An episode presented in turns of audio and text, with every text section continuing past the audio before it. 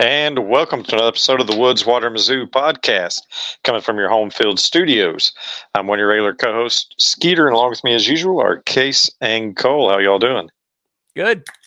Doing good, brother. Howdy. Fellas, I got made fun of for my intro the other day.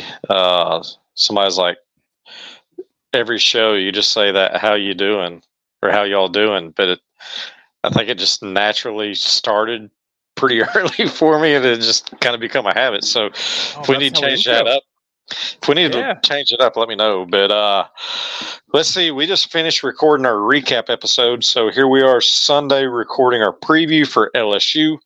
We were hoping to be able to have some guests on, but schedules and nothing really worked out. We kind of natural three guys, outdoors, married, hunting season. We were very pessimistic and thought 3 days before recording, let's see if we can get a guest. So, yeah, that is true. Maybe it's our fault. But anyways, our Tigers are 5-0, just as Case predicted in the preseason preview. And LSU, just as Case predicted, 3-2 on the season. Case, you said the year, and our Missouri Tigers will be 5-0 going into this ball game, right? Oh yeah, you know me. That was totally me. I was that guy. I was drinking the Kool-Aid. I was all in on them. No, I know. I'm the pessimist of the team. I'm the Debbie Downer. I said, no way in hell we beat K State. Best case scenario, we're 4-1 going in there. Yeah, no, that's me. Well, I mean, if it was the other way around, it'd be like, see, Case knows ball and Cole and Skeeter are just sunshine pumpers and whatever, man. You could never win. Except if you're Brady. We all Cook. Can't pick the same thing, guys. It'd be a boring show. Hey. Exactly. Hey. It was good. What? I'm glad I'd rather be in this scenario. Yes, I'd rather you be wrong than us be wrong doing this show right now. So, hey, right. I am happy. But LSU is 3-2, coming off a 55-49 game at Ole Miss. Really good game, really exciting. I flipped over and watched it. I don't think there's any surprise to y'all that I root for LSU to lose any chance they get, so I was pretty happy. But Ole Miss puts up 706 yards of offense. Hello. That is 39 passing attempts for 389 yards and 49 rushing attempts for 317 yards. So this LSU defense is very Bo Pelini-esque. And I know they're loving it down in the Bayou. And this is why I do not like LSU, because their fan base is already turning on Mr. Kelly. And 5 games into the season of his second season. So they had 12 games in a bowl. So they're at game 18 and they're already running out of town. Gotta love it. Tragic. I mean, it's kind of two-sided coin there for me, because he came in there with that fake New Orleans accent, and he was doing that whole, he went from being Boston accent in Notre Dame to, I'm just a good old Cajun boy down here in New Orleans. That was cheese central. So I was hoping they'd turn on this whole time, but I know what you mean. This is just kind of their style. They turn on everyone. Yeah. Just recap their season so far. Opening week loss. Then they beat Grambling, Mississippi State, and a close win over Arkansas. And then they lost to Ole Miss, and they're traveling to Columbia here. So they're second back back-to-back road games for them. And we get them before Auburn, which is a huge matchup for them here. Annual matchup to LSU. Auburn's a big game, so maybe they're not focused so much on below Mizzou. You know, we're nobody, but we are the higher-ranked team. We are the undefeated team, and that's my note. So y'all take it over from here, ad lib. I looked at the roster. I was in a tree stand today, and I'll get to that later in the show when we do our outdoors. But I was in a tree stand today, and something happened where deer weren't going to be a factor. So I was looking at their schedule. So like you said, lost to Florida State. Florida State's good. They lost big, and it was one of those games where I believe they were winning, and then Florida State was like, "Oh no, this is how you beat this team," and then just waffle stomped them. Correct? Like that's how that happened. So there's that. That shows a little inside there. You look at the Grambling game. Grambling is their South Dakota game. They beat the ever-loving pants off Grambling. You can't take much from that. You can't take much from our South Dakota game. It's because we were still trying to figure stuff out. Then you look at Mississippi State. They had a big win there. Okay, but how big is that? I'm going to go on the record and say this right now. Mississippi State is better. Is worse than Vanderbilt. Mississippi State is the worst team in the SEC right now. And I know like that Cole's giving me a face like no duh, but multiple very well-respected SEC podcasts that we're fans of do not agree. And they've got Mississippi State spot or two spots above Vanderbilt. So I think that's basically your Vandy game right there. And then you got Arkansas. They had a tight one over Arkansas. Guys, what do we know about Arkansas this year? We know they're struggling. Yeah. Who said that? I love it. And when Arkansas played them tight, we thought maybe Arkansas wasn't the way back up. BYU was a mistake. They're coming back. No, they just played versus A&M, and A&M, who was also having a kind of rocky season, took them to the woodshed. I think playing Arkansas's level might have been more who they are than what we thought they were going to be. Now, I'm not saying that to say we're going to roll LSU. I'm saying this more or less to what am I trying to say?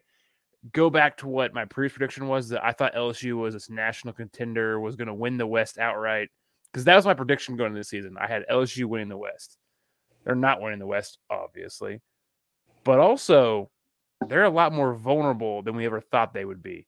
So that's why I bring the schedule up, is it does show a lot of what this game has become, not what it was. That was very well put, Case. All of those things you said.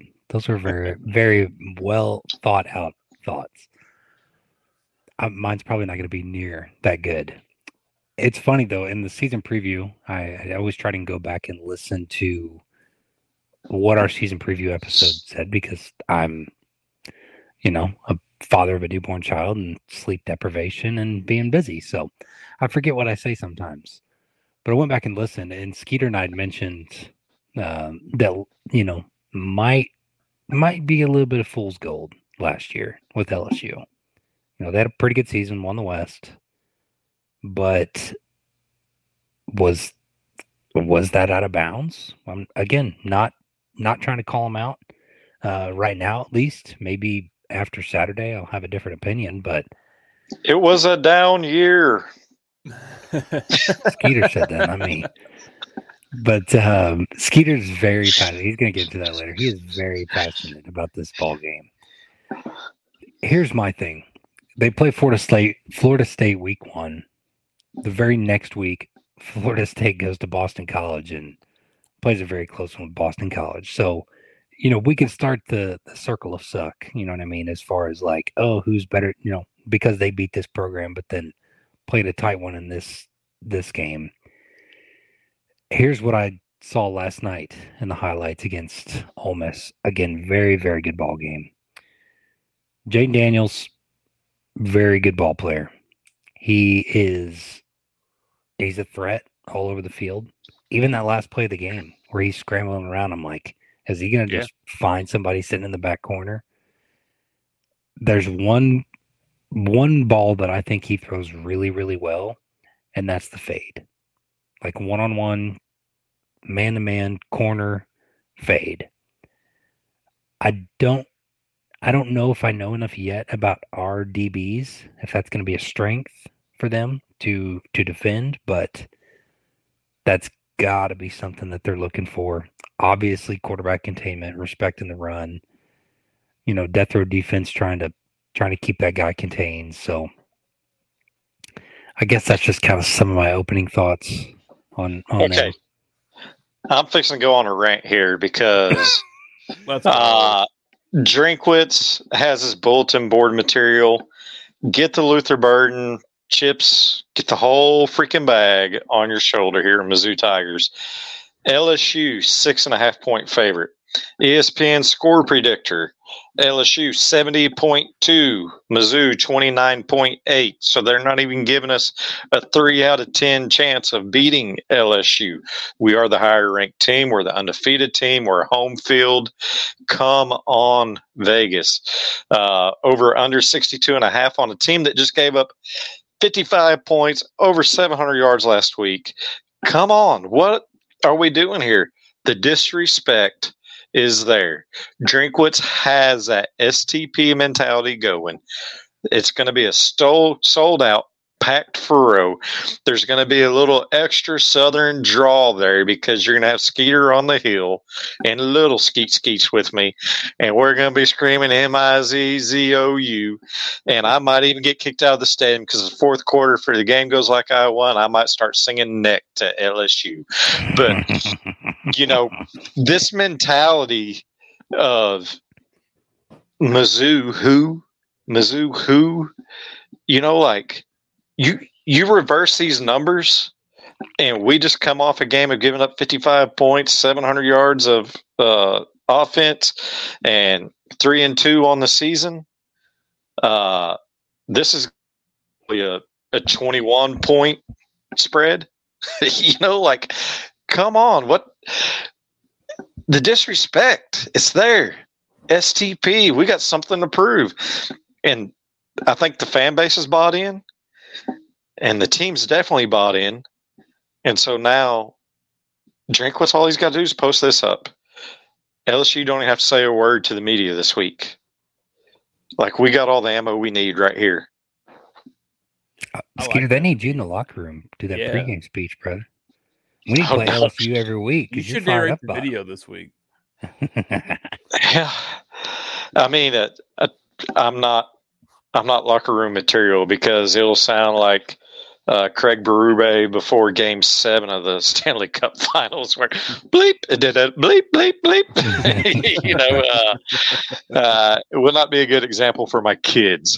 But yeah, I do get pumped up. LSU. I've got a 16-year-old daughter that if we lose this game, my phone's probably going to get tossed in the Missouri River coming back over to Jeff City because I'm going to be so sick and tired of my family texting me.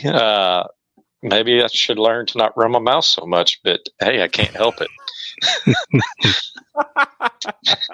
I'm not wired to be rational. I am trying to learn. We got to win this one for Skeet. We got to win this game for Skeeter. We do. If we win this game, the recap will just be gold. Absolute gold.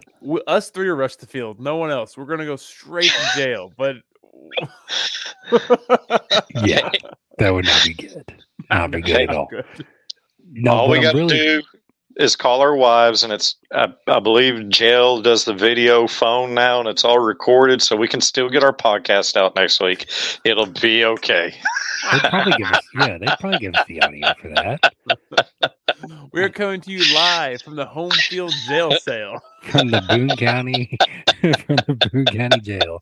But I mean, VSN to get 50% off your order and get us pay our bail.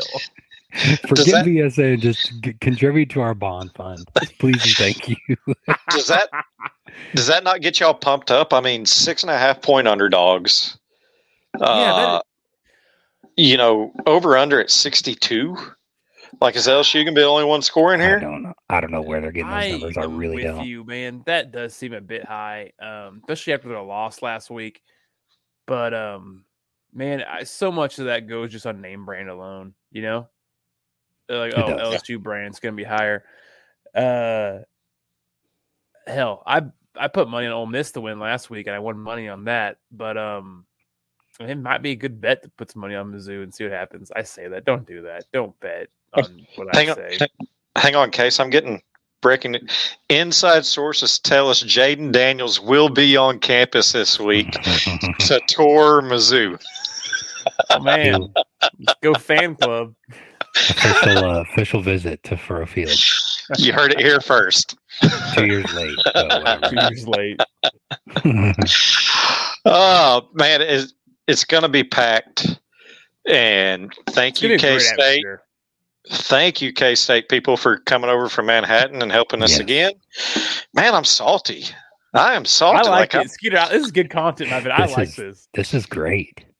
Well, I mean, I usually bite my tongue, and I'm not guaranteeing a win. Like, I don't want people coming at me next week if we do lose saying, I did predict it.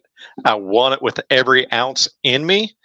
If we have a punt blocked inside the tackle box, 30 yards behind the line of scrimmage, Skeeter might really be in jail, because if I go up there to Como another year and the refs screw us,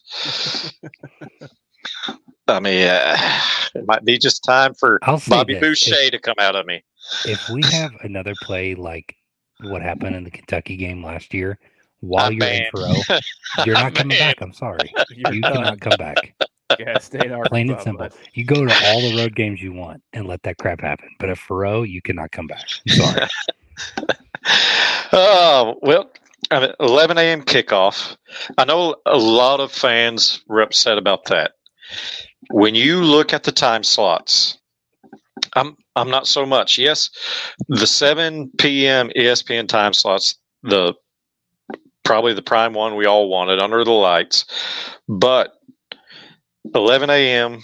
as college game day's wrapping up, all across the country, bars, sports bars, restaurants everywhere will have their TVs on, and it's going from college game day straight to Como. So it's going to get a lot of eyes on the field. It's a great chance to get our brand exposure that we want. It's probably our best way to get the most views of any time slot that we have options for Saturday. So college game day, hey, our Tigers upheld their end of the bargain to get them there. Not our fault. Baton Rouge can uphold their end. Top matchup in SEC this week. And that's something I wanted to ask y'all real quick, not to get off of ours, but who do you want between Kentucky and Georgia? Man, we get Kentucky next week. We're going to Lexington. I don't know why I want Kentucky. Maybe just I want chaos inside me. I think both are going to be a fight. Kentucky has given us fits forever, and Georgia is Georgia. So it doesn't matter who wins, like, for us going versus them. But for just shaking up the SEC, I want Kentucky to win. It's Georgia. I'm sorry. You want Georgia to win? Georgia. I do. To be completely honest, I don't care. I really don't.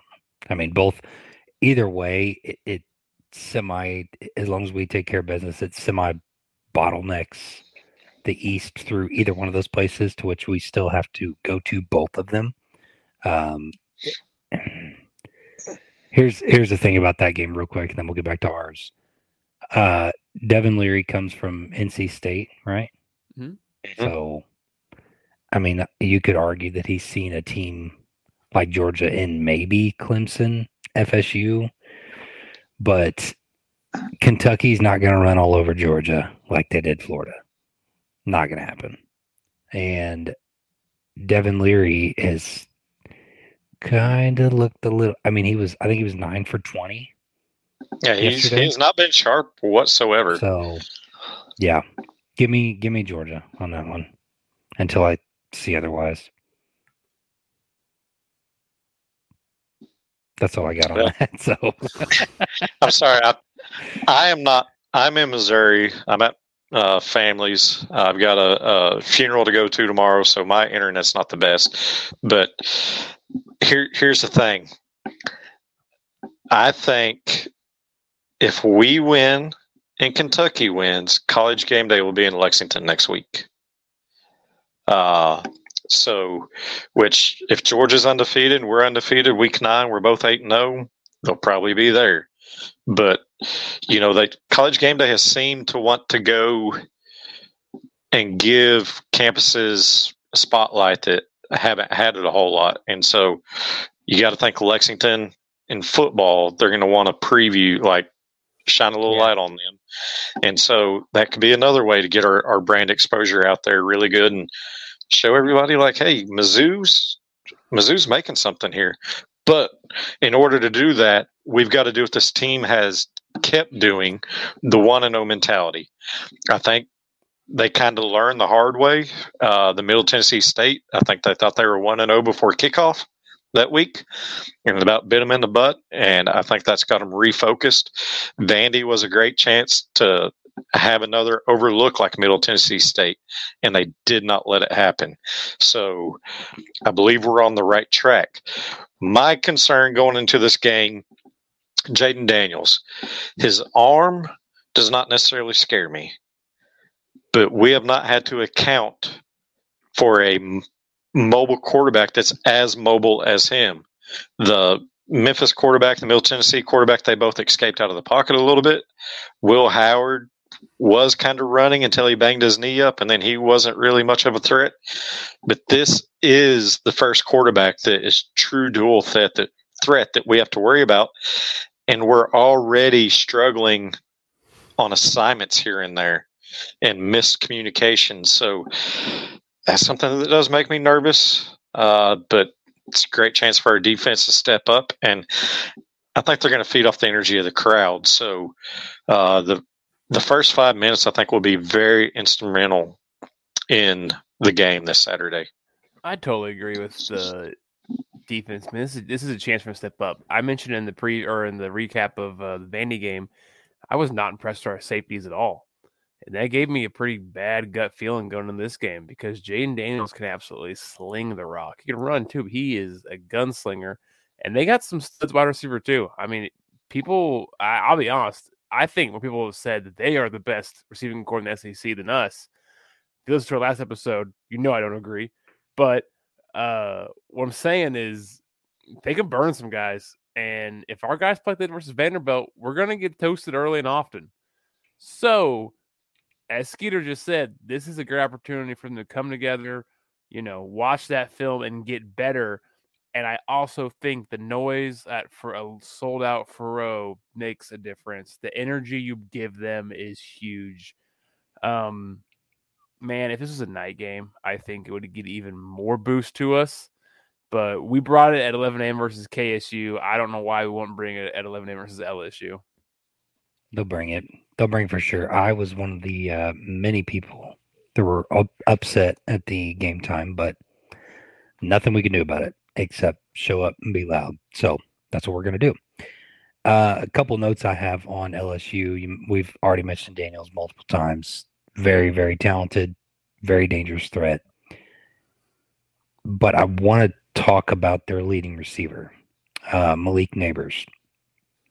He is statistically comparing him to others. He is their Luther Burden. Very similar receptions, very similar yards after catch. I mean, their numbers are just about identical.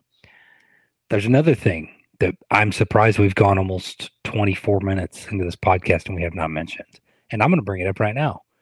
And that's the return of Wingo. No, not Ryan Wingo, Mekhi Wingo to Mizzou. For those that may not be aware, Mekhi Wingo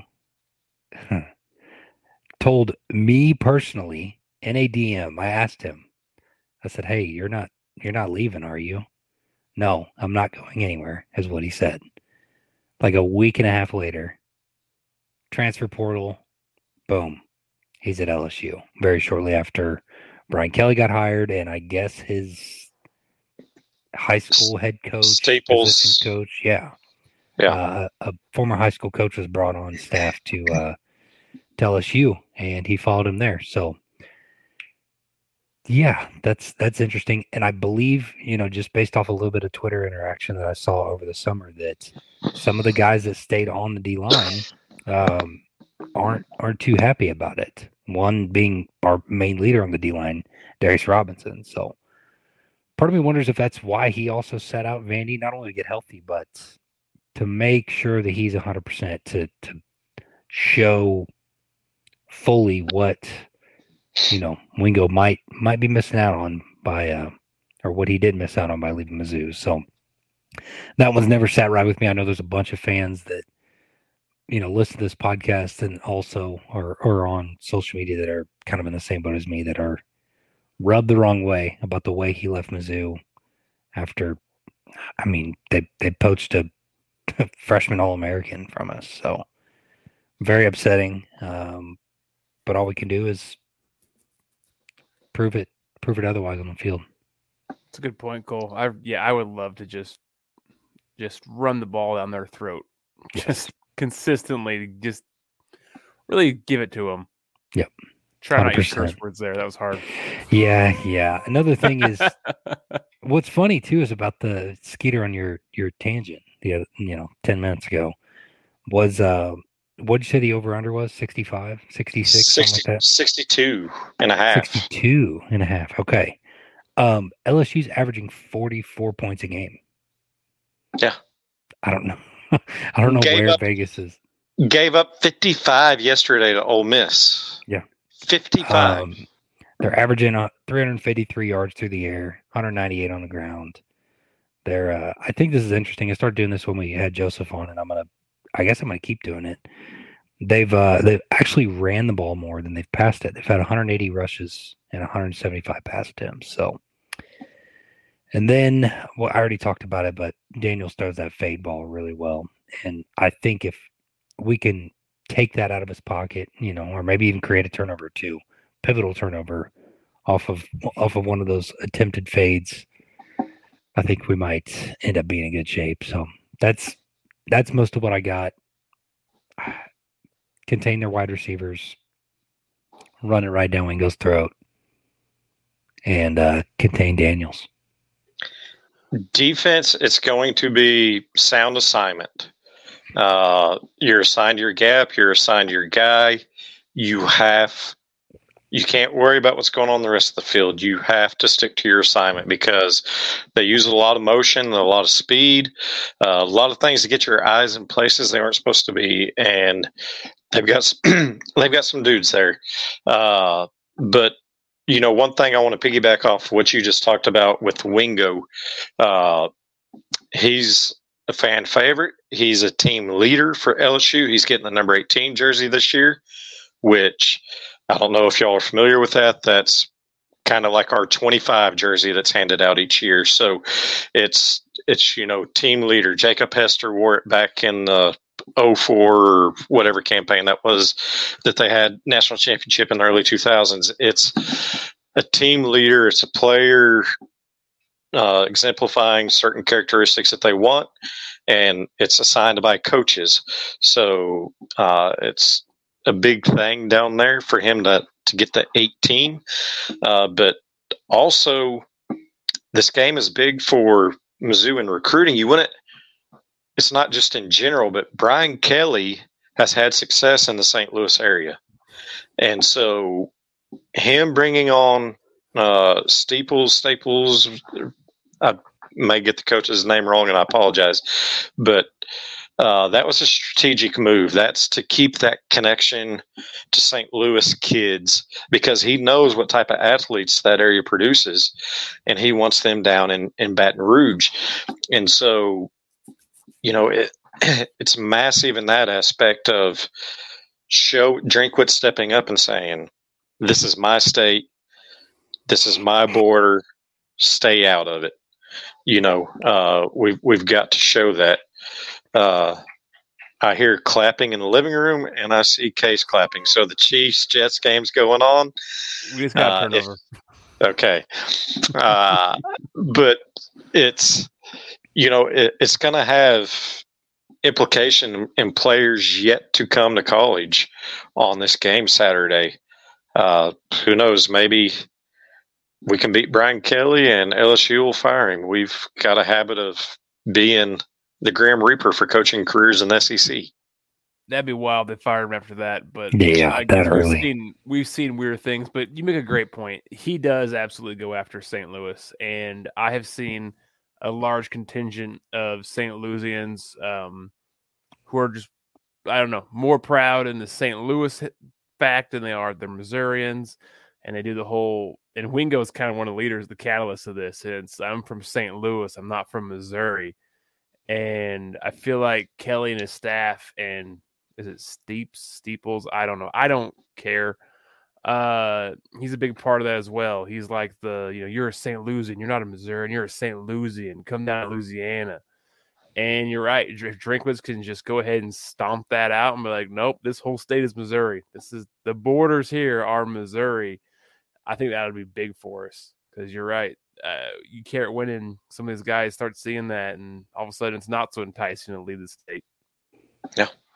I just had a really good point to bring up, and as quickly as it came to my mind, it just said, oh, okay, you talk about Drinkwitz, and, you know, I don't feel he feels the pressure of coaching for his job anymore, but I am seeing a maturity in him as a coach, and not saying he was immature, but just the seriousness in which he's talking, the way he's talking in the locker room, to the team, to the players.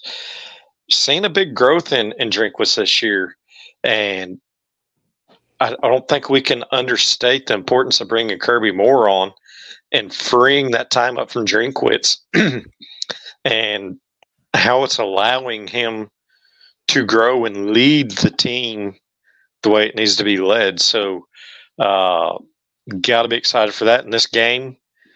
You know, I think it's one he's had circled too. You know, it's big, mighty LSU, and I don't think Drinkwitz has a problem getting team fired up with hype when it's the big opponents. It's the smaller schools that we worried about in the past, the Vandies, the Memphises, and all that. But he has shown the ability this year to bring it from the start. And so I want to see a quick start from us. Really, I think that's going to be important because the way LSU gets out of Columbia with a victory is they come out and they hit us in the jaw, and it gets the crowd a little bit out of it, and they get one or two stops, and next thing you know, we're in a hole, and it can unravel pretty quick when you're talking 18 to 22-year-old kids. No, I disagree with you. I think you're right. If we don't get out and start battling them, and we don't like we did against KSU. KSU punched us in the mouth. We punched them right back in the mouth. The big Burden touchdown. Yeah, if they start getting a 2-score lead on us, it's hard to come back. I don't love our secondary right now, but I know they can absolutely score some points over there in LSU, and it's going to be hard to come back from that. So you're right. It's got to be tit for tat, just like KSU was. Yeah. For sure. One thing I'm, as much as I hate the 11 a.m. kickoff, and that's actually what I'm trying to do now, is find that stat, excuse me, about how many different 11 a.m. kickoffs teams have had within the SEC over the past 11 years. And I believe this is LSU's 11th, or they've only had 11 up to this point. Yeah. 11 a.m. kickoffs. So I know that's a lot of 11s, but they've had the least. LSU gets a lot of theirs because they also get those night games constantly at home. That's what I'm saying. At night is like the fact that they have had so few. I'm not saying, oh, well, you know, they only have one a year, so they don't know how to prepare for it. No, it's not what I'm saying. But they're so used to traveling and being at stadium at a certain time, and it's going to be a little chillier up here than it is. It's gonna be a good deer weekend. It is very good deer weekend, but it just, as much as I hate it from, you know, tailgating and fans' perspective, it might play into an advantage. Last time they were here, we had an 11 a.m. kickoff and turned out all right. So we'll take it, I guess. I get to come up, watch the game, and sleep in my bed that night, and that's awesome for me. All right. So are you set on tickets? Y'all good to go? I'm calling ticket office in the morning because I called last week and I was told 8 a.m. Monday morning. Right, so I will call, or I will have called by Monday morning by the time this show comes out. But the only other thing really I have on this game is just, you know, the game day atmosphere. Coach Drink and Mike Kelly have kind of honed on this on the coaches show on Tuesday nights about getting to the seats a little bit earlier, setting the tone, setting the atmosphere earlier. And so the Tiger Walk, they talked about how huge that was in Memphis for them, and Drink hopes it carries over to home games in Columbia. And man, if you're able to get there and you might not think you matter, but I'm telling you, this is a wear black, I believe, for the fans. Blackout. Finally. And so the players walking into the stadium, and then when they go out to take up warm-ups and they look up in the stands, they start seeing thousands of people already there instead of a few hundred. Man, it's gonna set a tone for them. And it's going to help. It's going to help. So that's my only plea there. I get that. They moved Tiger Walk really far away from its old spot, and it's a long walk. So I'm going to probably just continue drinking with my tailgate there. If you would like to join, either one of you or anyone listening, please DM me, and I'll get you the location. But I do with the get there, get in early enough to watch the entire game. This has been kind of a long-standing thing from Mizzou fans is we like to go to the games. We like to tailgate. We like to get nice and drunk. But sometimes we don't always make it into the game. And we've got to get better about that. That is our thing. I think we attend very well. I think that's not really a thing. We just we like to get a little wasted in the parking lot and not always make it in. We're alcoholically late rather than fashionably late. But think about it. We haven't had a product on the field like what we have right now to want to get in there and show out. So they'll be in there. The other preview, moving on from football, is basketball at the Quad Friday night. We've been talking ever since basketball season ended. It's been news and news and news. And, you know, Drinkwitz says, look at me, my undefeated football team. And Dennis Gates is Mizzou Hoops. You know, so he's not letting us forget him. It's a great chance to go out and get to have a fun time. I plan on being there in time. If I convince my other half to, hey, school's not important for the boys as their first Mizzou memory. Let's get them up there Friday for that. So go there, get to see the team, have a fun environment. It's laid back, but also it's setting a tone for a season that I think that another stepping stone for what's to come there. And I believe it involves the women's basketball team, too, as well, right? Yep. Okay, so that's Friday. I don't really have a time for that. It seemed like it was nighttime. It happened last year. Yeah, I think it's like 7, I want to say. Okay. I'm sure they'll tweet out some stuff and put stuff out on social media this week. So, and I'm sure we'll share it on all our platforms as well. Okay. Just a little fun basketball thing popped in my head here. Basketball dunking competition among the Woods Water Mizzou podcast. I'm guessing, Cole, you were kind of athletic. You were right? QB back in the day, option quarterback. So could you touch rim? Mm-hmm. Could you get it in the cylinder? With the women's ball, I could. I could jump up and grab the rim with two hands, but Small hands. No, I got big hands. I got big hands. I just couldn't get it. I couldn't get that high up over the roof. So okay. Yeah. I touched the rubber of the bottom of the backboard. That was a lot for, hey, 18-year-old driver's license, 5'4", 125 pounds. So I'm small now, but I was really small then. Case, you're standing flat-footed, put your 10-foot long arms up, and you're probably touching the backboard where I was. I have given my all. I could touch the rim just because I'm already majority of the way there.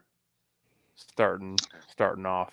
Yeah, you're one of the guys that can stand under it, reach up and grab the net, and just hang on the net. So, oh boy.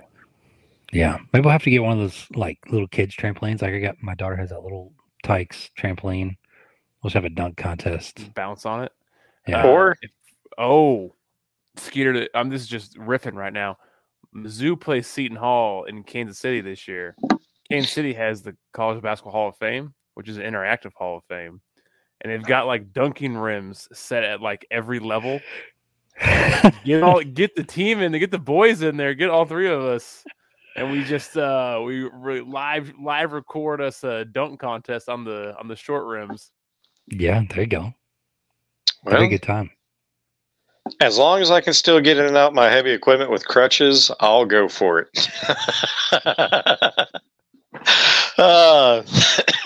So we talk about this cold front coming in. Deer season. It's been another hot one down here. I'm sure it was just as hot up there with y'all. Yeah. Humidity made it high this evening. Down where I'm at, I really noticed mosquitoes, a few here and there. But tonight down here in southwest Missouri, there were some freaking hawks flying around as mosquitoes. You know, I was kind of worried about kids starting to be carried off to nest and, you know, like mill to go. But, man, that colder weather, them things will start going away a little bit. Ticks, that's one thing. Another reason I don't like hunting when it's this hot. Deer generally got ticks on them when you're still in the 90s. And so let's get this colder air in there, get the nasty side of Mother Nature out of the way. And hey, when it's this is how I judge it now. I look at the forecast and I say, will Brett Sarver be sweating from the time he leaves his vehicle till he goes in the house? If it's a no, the deer will probably be moving. That's a pretty solid measuring stick. Yeah. Shout out to Brett, but man, how bad it is. I mean, we're all hunters. We all have a great passion for hunting, but 11 a.m. kickoff with the chance to go 6-0 and knock off LSU Tigers. Like, are you even disappointed you're not going to be hunting when you think about what you're missing hunting for? I'm a little bit. Because if it was a 6 o'clock kickoff, I could do both. You know what I mean? You could. You'd be beat feet to Columbia, but you could do both. So, yeah, I'm a little bummed out. And am I crazy, or is there a rifle antlers this weekend? There is. Right? There's a lot going on this weekend.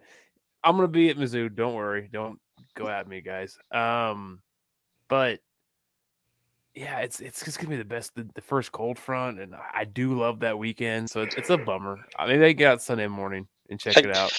There's public land in Como, so you could skip out a little bit of tailgating, go hunt in Como. And I'm sorry, a fight with our hunters. I'm a private-only hunter, so I'm not – This boy ain't not built for that. My stand stays up all year round.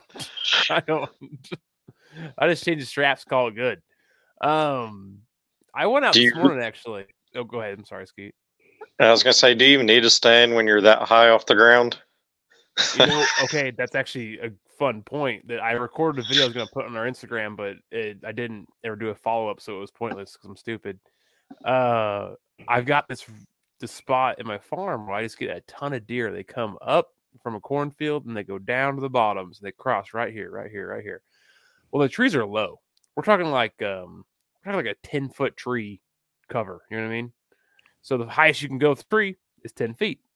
So I threw a tree stand probably 8 feet up there. And when I'm tall enough where I said 8 feet, I literally just put the tree stand as high as I could, stood up on my tippy toes, and I just threw a cord around it, get to stay, and then I got up there and, you know, cinched it in and got it safe. So this tree stand is 8 feet in the air at most. So I'm standing there with my bow, and I don't stand. I don't sit. I stand the whole time. Well, Skeeter, I'm 6'6". So now I'm another 6 feet up here, you know, when I'm aiming down on them. And I noticed that nothing really bothers me or nothing like really sniffs me out up there because it was so high up where I am that they don't notice that I'm standing only 8 feet in the air. So you're kind of right. You're kind of correct on that. It's a very low hanging stand. You're 8 foot off the ground and you're hanging the stand while you're standing on the ground. Meanwhile, I'm packing 2 sticks for me to get a climber or a lock on above 8 foot off the ground there. I screwed in 3 of those little cheap, you know, screw-in steps from Walmart and just boop, boop, boop. Man, must be nice. But you know what? While you're 10 degrees cooler up there, me and Cole will keep it close to the ground and maybe see what else is moving around. I don't hunt that high anyway, man. Like, I'd say absolute highest I get is 15 feet, maybe, if that.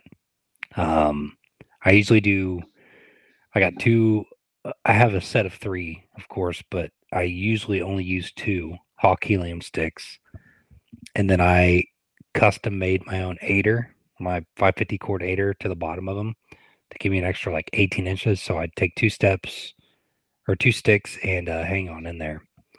And that can get me, and I usually try and pick a tree that has a couple horizontal branches or nooks and crannies I can climb up as well and give me some additional height if I need it. But I'm not one of these guys that hangs, you know, 25, 30 feet in the air. I'm like, forget that, man. I'm not doing that. It makes your shot angle all weird. And... It really does. That's a good point. I have one stand that's 25 feet that I didn't hang. I just kind of inherited it. A guy put it on my land and then told him to kick rocks, but it's that high in the air. Yeah, I've never shot anything from it. I've sat in a few times, and you're right. Shot angle's weird. And call me scared of cat. It's just a little too high in the air for me. It just seems a little unstable up there. Yeah, you know what I mean. 25 feet in the air. Yeah, no, I finally just this past week got all my stands out, got them all hung up. Good buddy of mine helped me with that. We hunt the same property, so we're just waiting on a good cold front that doesn't happen to fall on one of the biggest games of the year. Yep. He's actually not even going to the game nor the stand, so I don't know what he's doing. But anyway, that's neither here nor there. I might get out. Go ahead. I was gonna say with the new clock rules and everything, 11 a.m. kickoff, you possibly could sneak out for an evening hunt.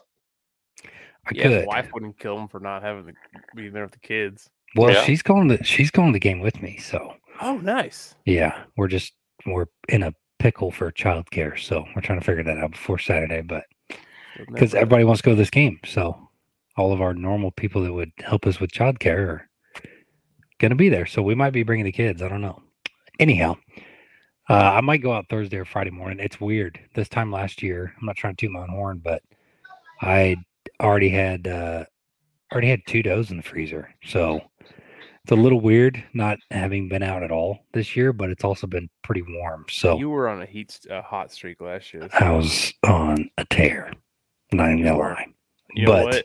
If I was a poacher, if I was a legal man, I'd have one in the freezer right now too. But I'm not. That's all right. I guess I have been out once. I took my daughter. So yeah, and we could have taken that doe, but decided not to. So No, but I might take one. I might go out Thursday or Friday. If I got to look at the temps, if it's going to be too hot, might try and go before work, and if I can get it hung up, but we'll see. We got plenty of season. I want to ask y'all real quick. I have my opinion of this, but I did see an article, the headline of it. I did not click on it and read it to see, because it's all opinion-based. I don't think there's actual stats to back this up. But early season warm weather hunts, morning or evening hunt for more deer movement. For me, I think morning, because it's the coolest part of the day. The deer are up moving. You catch them headed to their bedding area after they've been up feeding and moving around all night. To where evening, it's still pretty warm. And so I don't know that they're up moving right at dusk, in my opinion. What's y'all's on that? Personally, for me, and this is just anecdotal, it's been evening for me. Same. I just get a bunch more getting towards dusk, and I just get a lot of movement. Let me think here. The last two deer I've shot have been towards the evening. Now, I'll add this in there. I went hunting this morning. I was in Platte County, Missouri. 8-point limit or 8-point restriction on antlers. At 6-point, literally walked in 30 yards of me, stood there, looked around. Maybe 10 minutes, he finally found me, and then, like an idiot, just stood there and stared me down. Give me if I wanted to, after he found me, I had time to get the bow off the hanger, pull back, and fling one through him. So, I mean, that was in the morning. That was at 7:35 this morning. So it was absolutely, that could have been a shot as well. So I get it. There's both, but for me, I've always seen more deer at evening. Yeah, I see more in the evening, but it's. Without question, you could totally get it done on a good buck if you've got one patterned, or you got a good property. To me, it's all about like access. If you're not gonna blow out your, an ag field or something like that, getting into your spot in the morning, yeah, go for it. But if it's of an evening, you slip through a cut bean field to get into the edge of the timber without getting seen. Just do whatever's most advantageous to you. That would be my suggestion. See, I hunt all wood, like no field, which I'm public land, and my deer movement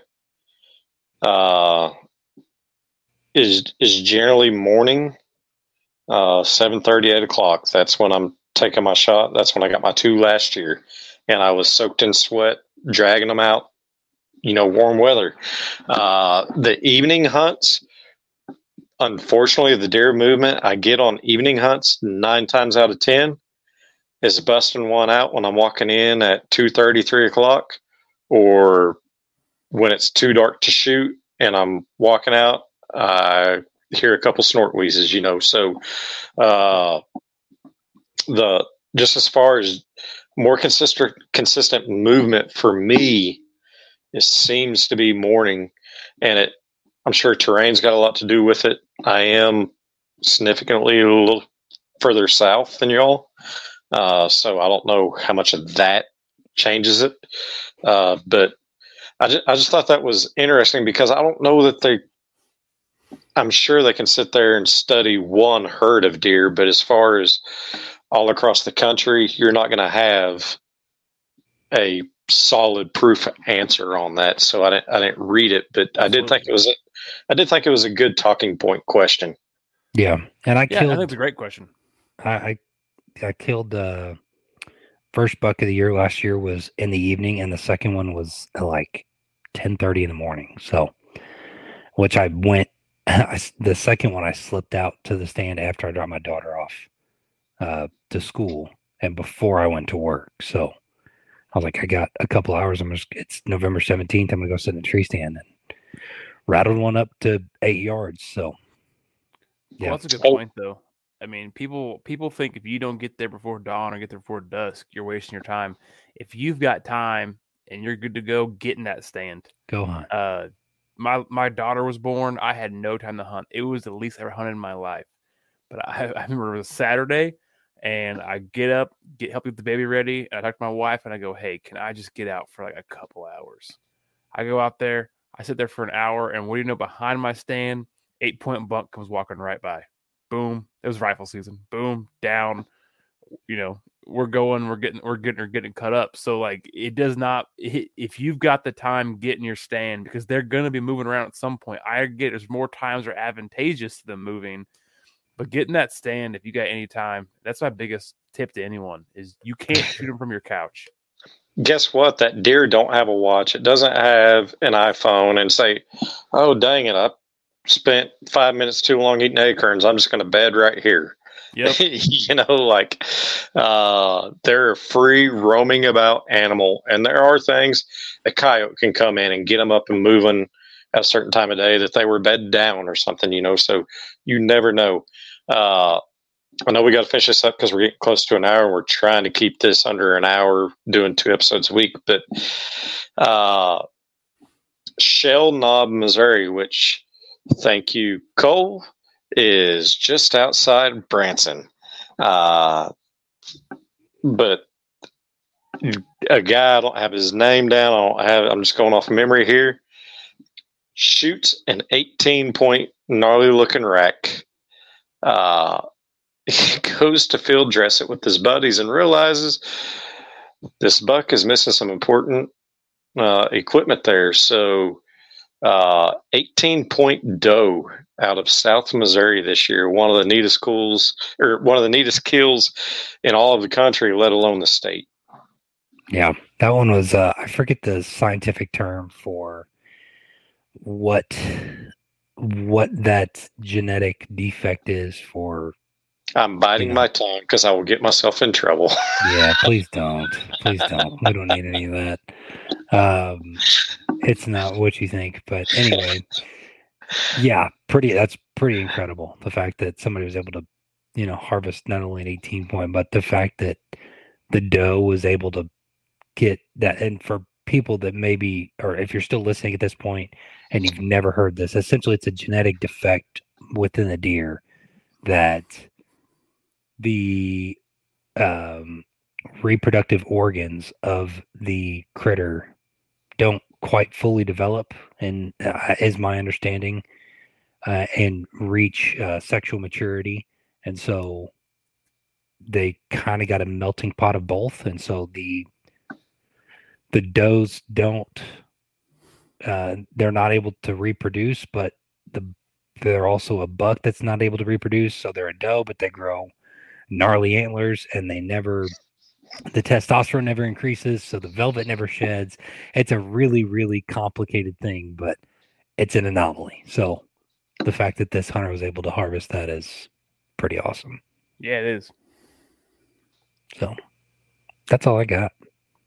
I'm glad you explained it, because my explanation. Yeah, I wasn't getting in trouble if I said that. Yeah, you would have got us flagged on Twitter or something like that. Get it done. Well, when we go to publish these episodes, it says, does it have explicit content? If I explain that, I would have to say yes. So thank you, Cole. You're welcome.